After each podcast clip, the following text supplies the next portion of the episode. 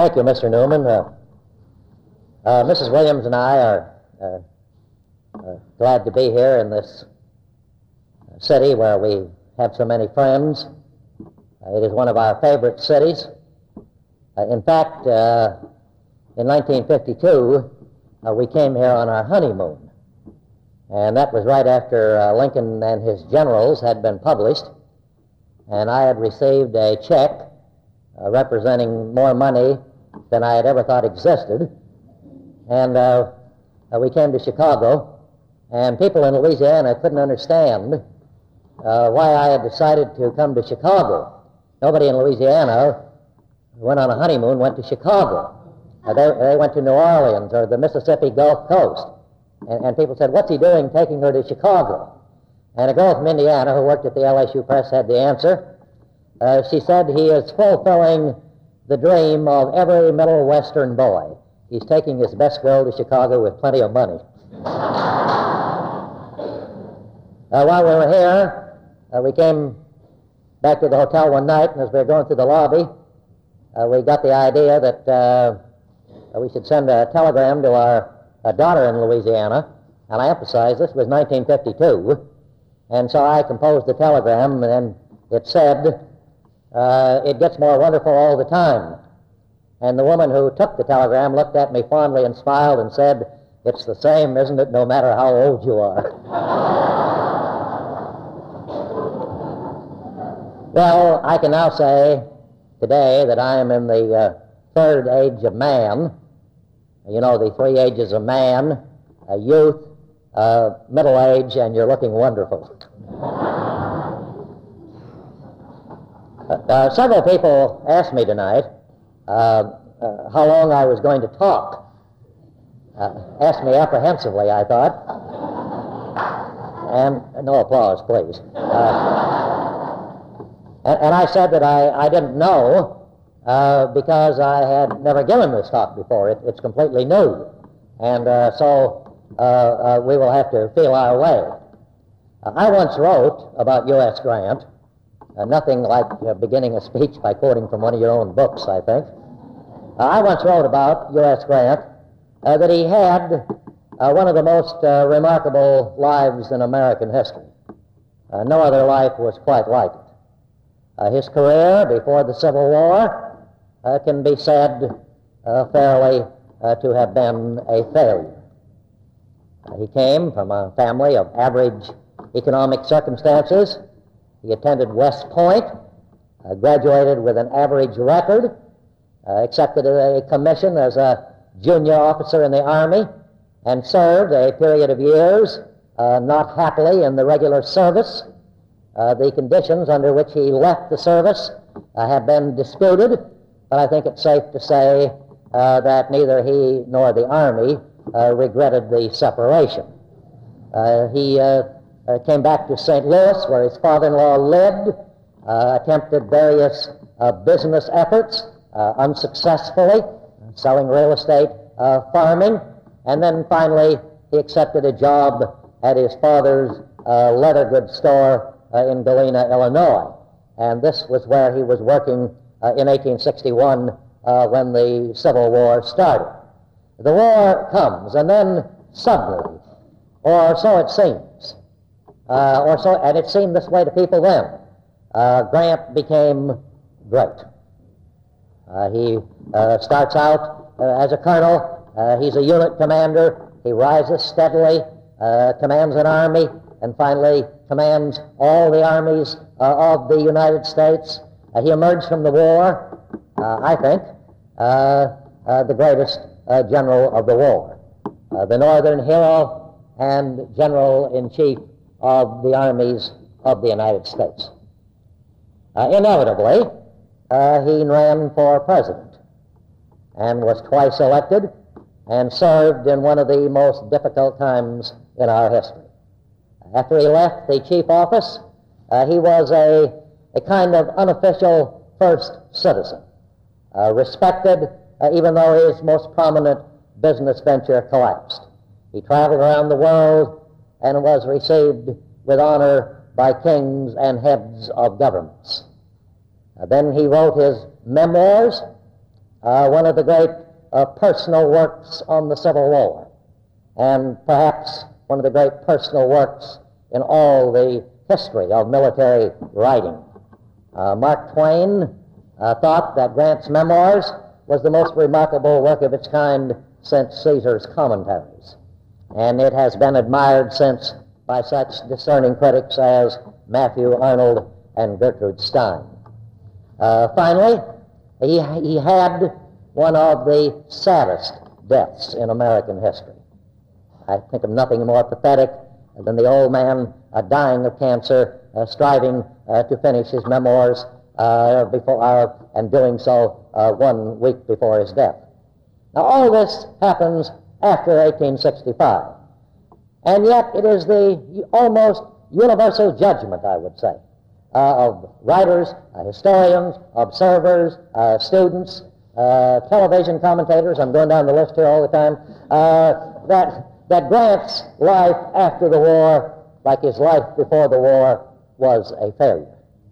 And this is not because he failed in business, uh, and that failure, uh, creating a need for money, uh, caused him to write his memoirs. But the reason for this verdict of failure uh, is because of his record in the presidency, or what that record is thought to be. Grant, the president, has been the target of unremitting and unceasing criticisms and snares.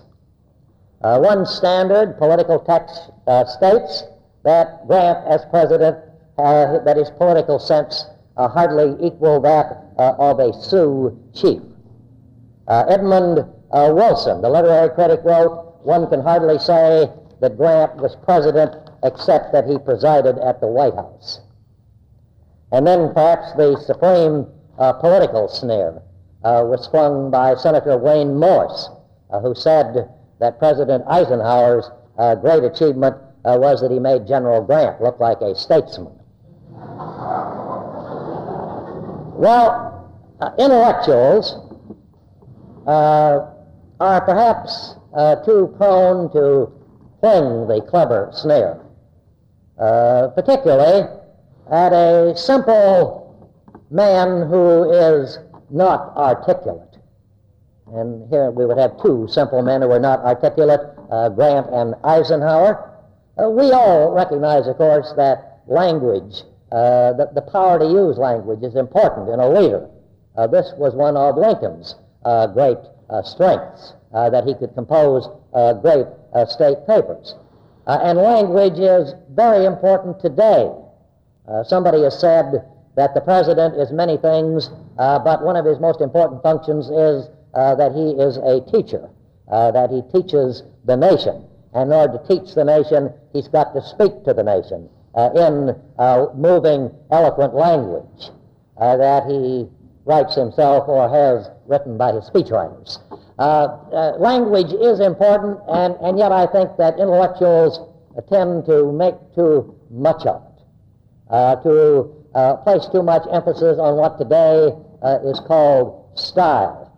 And often intellectuals are so impressed by somebody who can use the language, who does have style, uh, that they uh, uh, uh, don't look for the substance.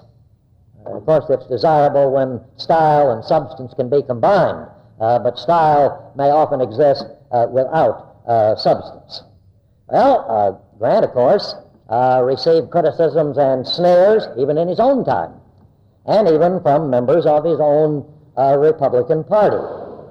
Uh, Senator Ben Wade of Ohio once said, uh, I would like to know how he stood on the great issues before us, whether he, whether he was for President Johnson or for Congress. This was before Grant became president when he was general in chief. Or, or what the devil he was for. But I could get nothing out of him. As quick as I'd talk politics, he'd talk horses. Well, in these times, a man may be all right on horses and all wrong on politics. And General Benjamin F. Butler, who had had his troubles with uh, General Grant during the war, uh, said in the election of 1868 that he hoped Grant would be elected president so that the country could see if there was any difference between a drunken tailor and a drunken tanner. Uh, uh, Henry Adams uh, a Republican intellectual, uh, visited Grant in the White House and was appalled. of course, he, Henry Adams was appalled by almost everything, but Uh, Henry Adams wrote, A single word with Grant convinced him, this is written in the third person, that for his own good, the fewer words he risked, the better. The type was pre intellectual, archaic, and would have seemed so even to the cave dwellers. Men whose energies were the greater, the less they wasted on thought. Men who sprang from the soil to power, apt to be distrustful of themselves and of others, shy, jealous, sometimes vindictive, more or less dull in outward appearance, always needing stimulants, but for whom action was the highest stimulant, the instinct to fight. Such men were forces of nature, energies of the prime, but they made short work of scholars, which is why Henry Adams, I think, decided to get out of the White House quick uh, after that visit. Uh, it is also the verdict of uh, uh history, uh, or most historians, uh, that Ulysses S. Grant was a dull, unimaginative, insensitive, unlearned man. often quoted is his remark when somebody asked him what he thought about Venice and he said it was a nice city, but it would be better if it was drained. Uh, uh, uh, Grant obviously did not mean draining the water out of the canals. He was talking about draining the sewage. Uh, but, but the remark is stuck uh, with a different interpretation, I think, than he intended.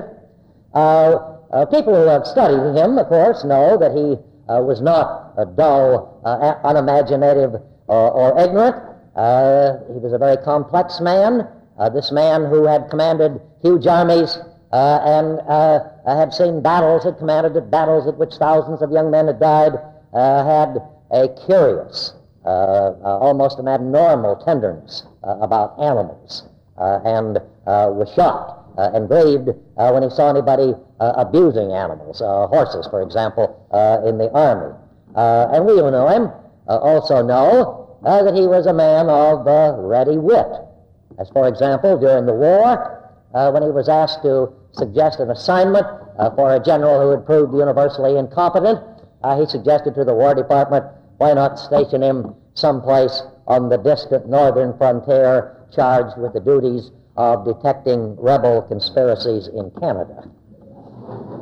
And uh, as president, uh, perhaps his uh, best remark when he came into conflict with Charles Sumner, Senator Charles Sumner, uh, chairman of the Senate Committee on Foreign Affairs.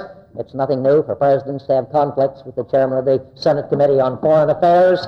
Uh, and uh, he and uh, Sumner had come into conflict over the issue of annexing Santo Domingo. And talking with a friend one day, this friend about Sumner, this friend said, You know, Sumner doesn't believe in the Bible. And President Grant said, Of course not. He didn't write it.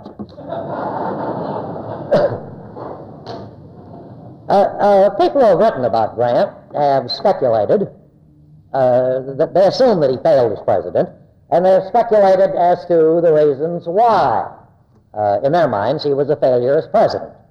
Uh, some of these explanations are, of course, uh, too simplistic. he was a man of mediocre ability. He had had no political experience. he had no aptitude for the job of president. On the other hand, some of them uh, have been fairly uh, sophisticated. Uh, for example, Mr. Bruce Catton and others uh, have speculated uh, that Grant was the kind of person uh, who could be great only in one situation. And his situation was war. He could be a great soldier.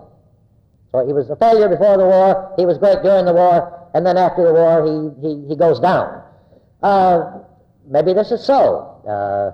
Uh, that uh, Grant could be great uh, only in one situation. On the other hand, we might remember Uh, the observation of the British uh, soldier and military writer, General uh, J.F.C. Fuller, who said that only a hair separates the great soldier from the great civilian.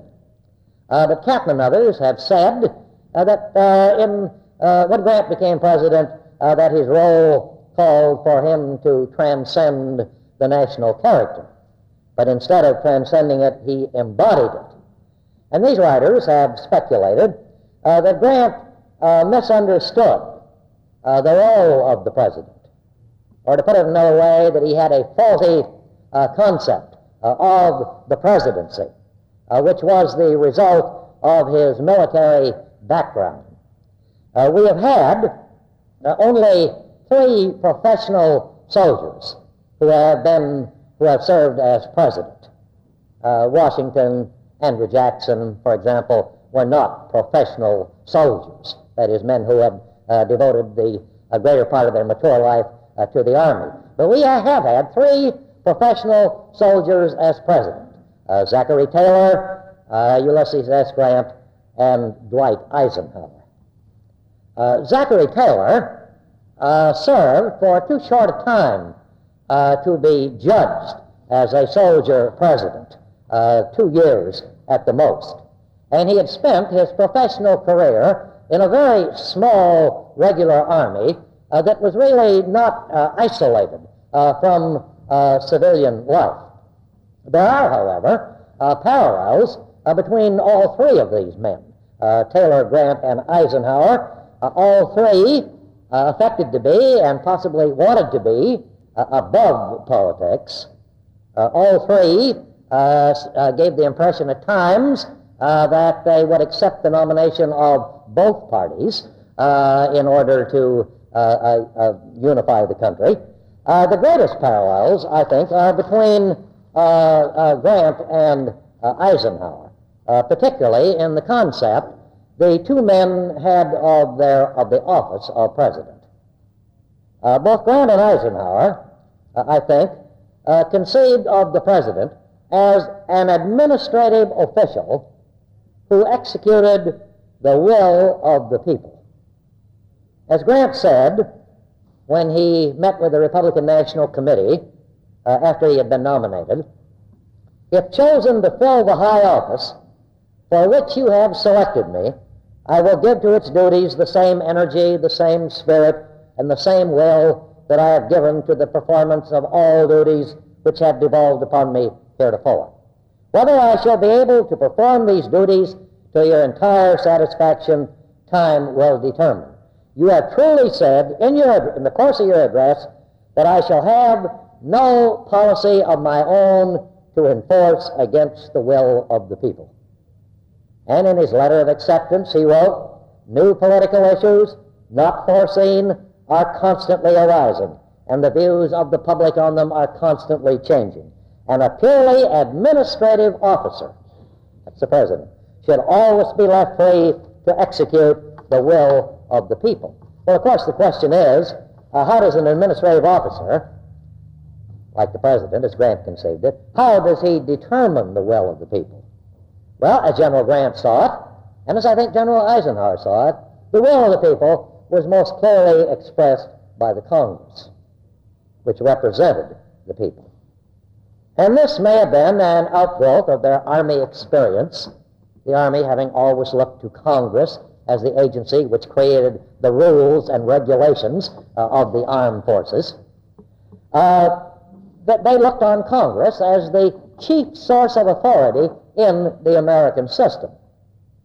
Uh, that is, neither one seemed to clearly realize that the three separate branches of the American government, uh, the Congress, uh, the President, uh, the courts, were equal and coordinate branches.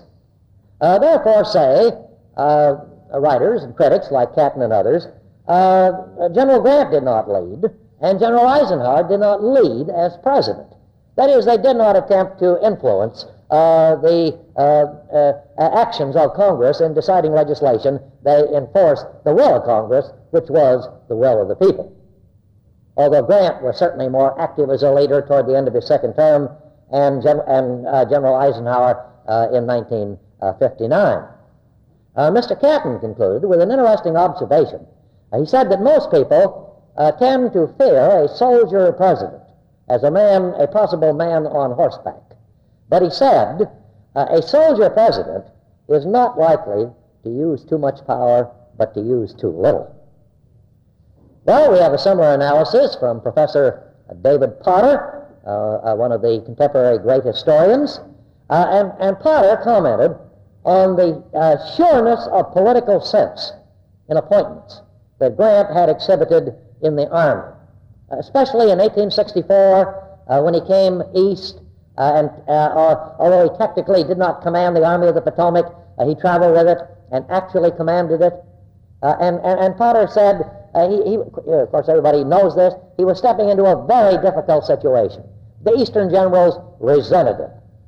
And yet, Grant did an awfully uh, deft and subtle job here uh, of, of, operating uh, this Eastern Army of the Potomac.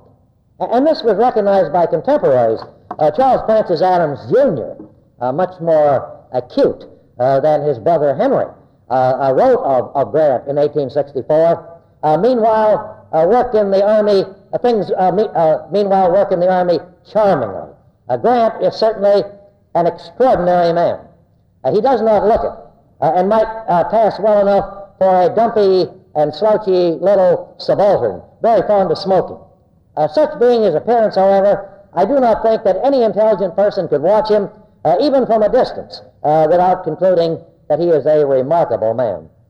he handles those around him so quietly and well. He so evidently has the faculty of disposing of work and managing men. He is cool and quiet, almost stolid, and, and as if stupid in danger, and in a crisis he is one against whom all around, uh, whether few in number or a great army, would instinctively lean. He is a man of the most exquisite judgment and tact. See how he has handled this army.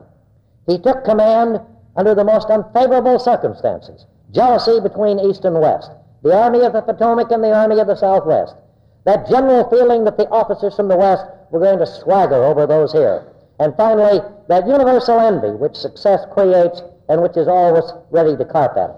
The moment I came to headquarters, I saw that though nothing was said, yet the materials were all ready for an explosion at the first mistake Grant made. All this has passed away, and now Grant has this army as, fir- as firmly as he ever had that of the Southwest. And Potter, uh, speculating on this sureness of touch that Grant chose during the war, uh, in, in, in, picking subordinates, in, in administering uh, the armies. Uh, Potter suggests that in war, Grant had an overriding purpose, a goal, and that this purpose stirred him to action and decision. And, and contemporary observers had, had, had noticed this. Uh, one, an Englishman by the name of Atkinson, uh, said, uh, You see Grant around the camp, and, and he seems to be stolid. Uh, he's not stirred up about anything. And then uh, uh a, a, battle nears, and, and this man uh, is changed. Uh, it, it is a, a stimulus to him. And Professor Potter's thought that as president, Grant had no challenge. And therefore, as president, he lost his purpose, as he had when he was a lieutenant in the regular army before the war. Well, uh, the, the, critics of Grant and the, and the writers who have tried to evaluate him uh, have not, it seems to me, uh, considered sufficiently uh, the time in which he had to act or the problems that he had to face. Uh, think of them for a moment. Uh, Grant was president during Reconstruction. And this is one of the most trying and terrible times in American history. A great civil war had ended. A whole section of the United States had attempted to secede. It had been defeated. On what conditions would it be restored to the Union? Uh, three and a half or more million uh, uh, Negro slaves had been freed as a result of the war. Uh, what was their status going to be in American society? And who uh, was going to determine it? Uh, this was an era of tremendous economic expansion, both in industry and agriculture, uh, that comes to an end in 1873 uh, with one of the great uh, depressions in American history. And this was also, to use Mark Twain's title, it's been so widely used, the Gilded Age.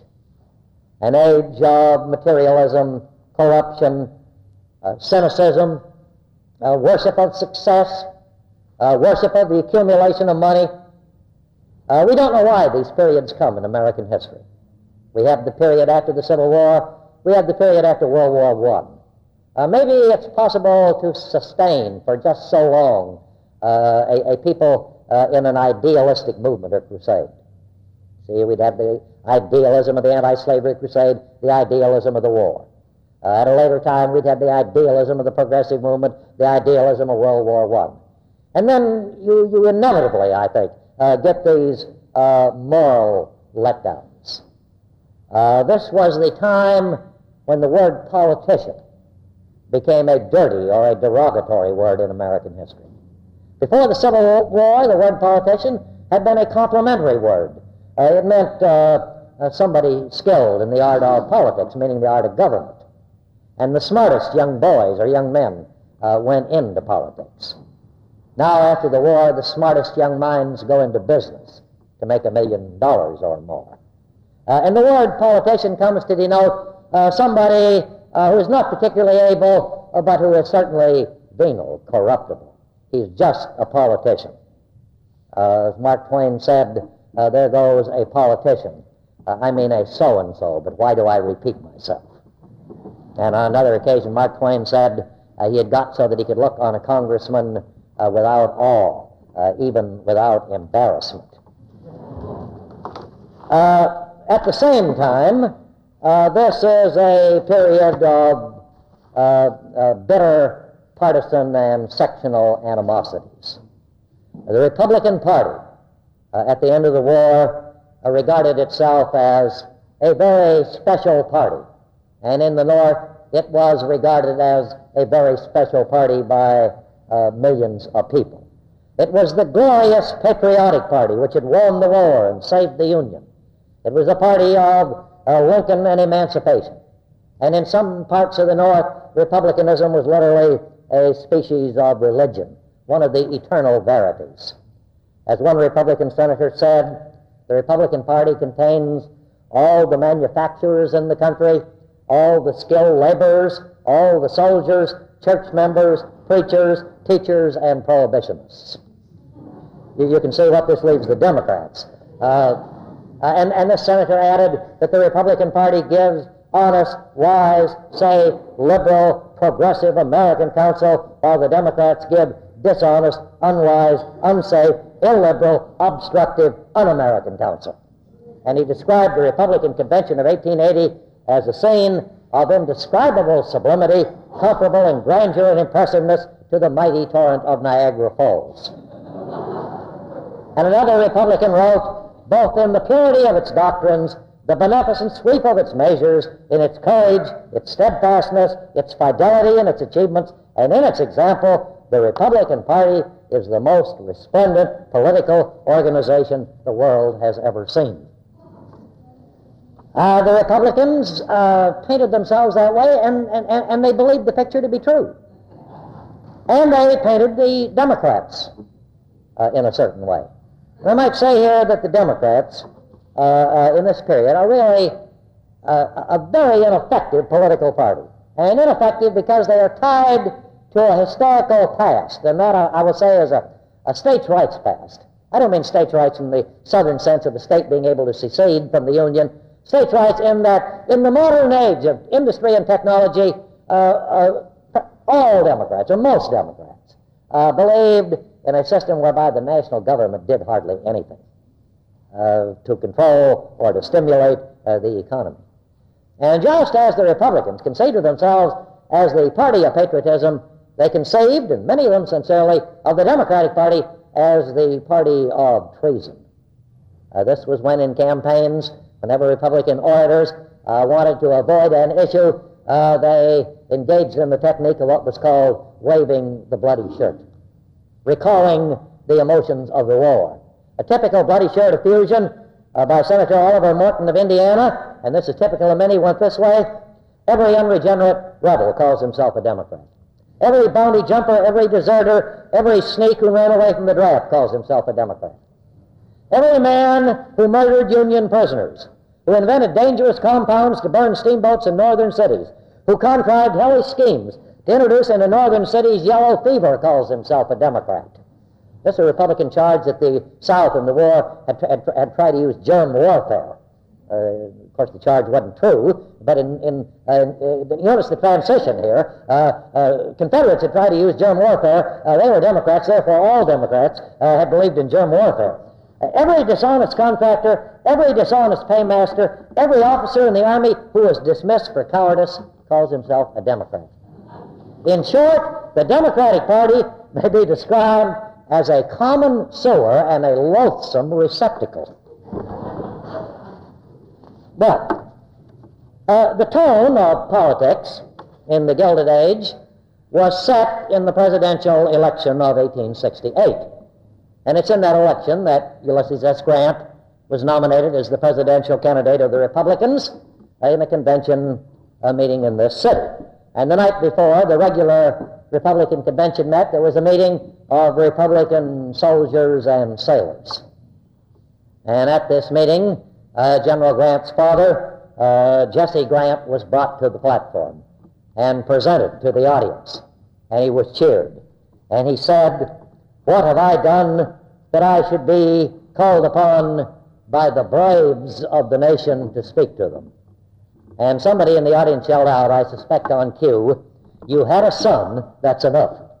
And the campaign was off to an intellectual start. Uh, when the regular Republican convention met and the time came to make nominations, uh, Illinois was recognized, and there rose in the Illinois delegation that dramatic, charismatic figure, General John A. Uh, Blackjack Logan. And he made what I think must be the shortest nominating speech on record.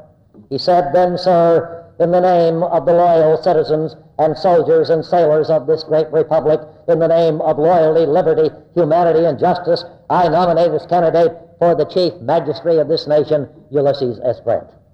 Were 650 delegates, and guess what? Grant got 650 votes. Uh, uh, in the election of 1868, uh, Grant defeated the Democratic candidate, uh, Horatio Seymour. And before people uh, level off on General Grant, I think they ought to think a little bit about Horatio Seymour, uh, who was a typical Northern Democrat of the time. Uh, uh a rather uh, insignificant looking person. Uh, as one observer said, he had a face that looked like an outlined riddle. and during the war, he'd been Democratic governor of New York State. And he had actually said during the war, when the government was resorting to things like conscription, he said, We are against treason in the South. We have got to be equally alert against treason in the North. And the centralizing war efforts of the United States government, Horatio Seymour stigmatized as treason. Uh, this was a man, I would say, lost to reality. Uh, during the war, he actually asked President Lincoln to suspend the draft law while he got a, a, a test case in the courts as to whether Congress had the right to conscript men. And Lincoln said, My dear Governor, I have no objection to getting a test case, but I'm certainly not going to suspend the law for a year or so while this case runs through the courts. This would be to throw away the war. And Governor Seymour could not understand that. Uh, and before we level off on General Grant, too, I think we might think about the man he defeated for the presidency in 1872. The candidate of the liberal Republicans and the Democrats, Horace Greeley, the editor of the New York Tribune. Think of what might have happened to this country if Horace Greeley had been president. Horace Greeley, well, even his friends were horrified when he was nominated. As one of them said, Greeley is an interesting national curiosity in whom we take pride and like to show off. But for him to run for the presidency is a, would be a tragedy for himself and the nation. Horace Greeley, uh, uh, one of the great American eccentrics, uh, his handwriting was a national scandal. If you ever get a chance to look at it, look at it, but don't try to read it.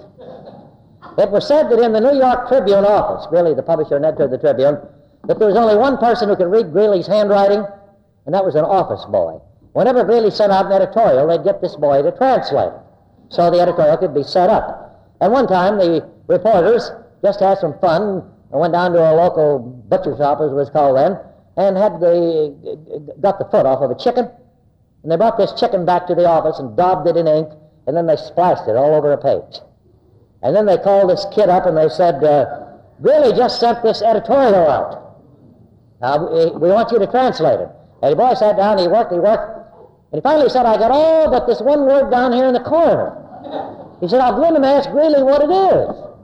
So I walked in the office, held the sheet of paper out to Mr. Greeley, and said, uh, I, got this all worked out. What's this word down here in the corner? And Greeley looked at it and told him. That kind of sneaks up on you, doesn't it? Well, uh, I, I, think that, that the critics of, of, of General Grant uh, uh, uh ought to uh, speculate on this. who is it that could have been elected president in this time that would have done a greatly better job as president than Grant, or even as good? And I think if you run down the list, you're not going to come up with very much. Maybe, maybe Charles Francis Adams, I don't know. But I doubt that he could be elected.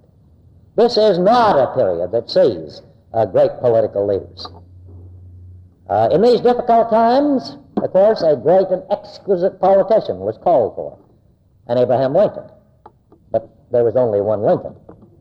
Uh, Grant struggled through two terms of this difficult time. He surmounted some of his problems. And he didn't do nearly as badly as he has been supposed to do. I think he showed sound leadership and good sense in the solution he pr- proposed for the currency problem. The Resumption Act to keep the greenbacks and yet make them redeemable in gold, uh, which satisfied both creditors and debtors. Uh, he supported Reconstruction and showed a real sympathy for the aspirations of the freedmen, although toward the end of his term, following a national trend of opinion, he became skeptical uh, about the desirability of using troops to support uh, the Republican governments in the South. And at times he had startling flashes of the modern age. During the Depression of 1873, uh, thinking about the unemployed, he said, Why don't we get an appropriation from Congress and have the national government employ these men on public works? Well, leaders like James A. Garfield, we're supposed to be real smart men. We're horrified. My God, Mr. President, this is communism. You know, you can't do anything like that. Well, if they told him that, of course, uh, uh, he believed it.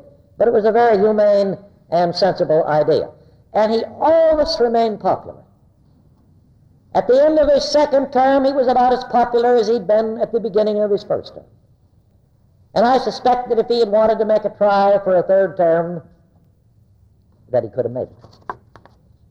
Uh, Justice General Eisenhower was as popular at the end of his second term as he had been at any time during his terms. And if the Republicans hadn't been so short sighted as to get that two term amendment in the Constitution, you see, uh, Eisenhower, I'm sure, uh, would have been a, a, a third term president. And the fact that Grant remains so popular ought to, ought to interest, I think, some of these critics and wonder why. Well, maybe it's because uh, he was uh, not just a president, that he was a legend. Uh, as uh, has been written about him, mention that monosyllabic name, and the prosaic laborer, farmer, clerk, or businessman for once in his life saw a vision. It was a vision of four years of terror and glory. Painted on the clouds above his farmer shop, he saw the torrent of muddied blue uniforms rallying on the bluffs of Shiloh he saw the night ripped by shells and rockets as gunboats spouting fire raced past Vicksburg. He saw the lines at Lookout Mountain waver, reform, and go on up. He saw two armies wait as Lee walked into the parlor at Appomattox. It has been said that uh, Grant's greatest shortcoming was his reluctance to use power. And there is some substance to this criticism. But I think it needs to be realized that he did not want to use power. Uh, Richard Neustadt, uh, in his penetrating book on the presidency, uh, makes an interesting comparison between Franklin D. Roosevelt and Eisenhower. And all Franklin Roosevelt, Neustadt writes, he wanted power for its own sake. He also wanted what it could achieve. The challenge and the fun of power lay not just in having, but in doing. Uh, his private satisfactions were enriched by public purposes, and these grew more compelling as more power came his way. A political experience and private life created in him not an ideology, but a decided feeling for what government should be and where its policies should lead. In terms of fixed commitments, he was neither a New Dealer nor an internationalist, but he shared with men in both of these camps a feeling of direction. And happily for him, his own sense of direction coincided in the main with the course of contemporary history. His purposes ran with and not against the grain of what was going to happen in his time. His sense of power thus was reinforced by his sense of direction. And then President Eisenhower, Neustadt writes, uh, what kept experience from sharpening his sense of power and his taste for it? The answer seemingly turns on a single point. Eisenhower wanted to be president, but what he wanted from it was a far cry from what FDR had wanted. Roosevelt was a politician seeking personal power. Eisenhower was a hero seeking national unity. He came to crown a reputation, not to make one. He wanted to be arbiter, not master. His love was not for power, but for duty and for status. Naturally, the thing he did not seek, he did not often find. Well, there are times when a country, this country, uh, needs a leader who will stir it, uh, like a Lincoln or a Franklin Roosevelt. Uh, the country needs men like that in a crisis. There are other times when the country needs men to, to calm it, uh, to unify divisions. And I, I, I suspect that President Grant uh, had the same concept of his office that General Eisenhower. He did not want power, he wanted unity.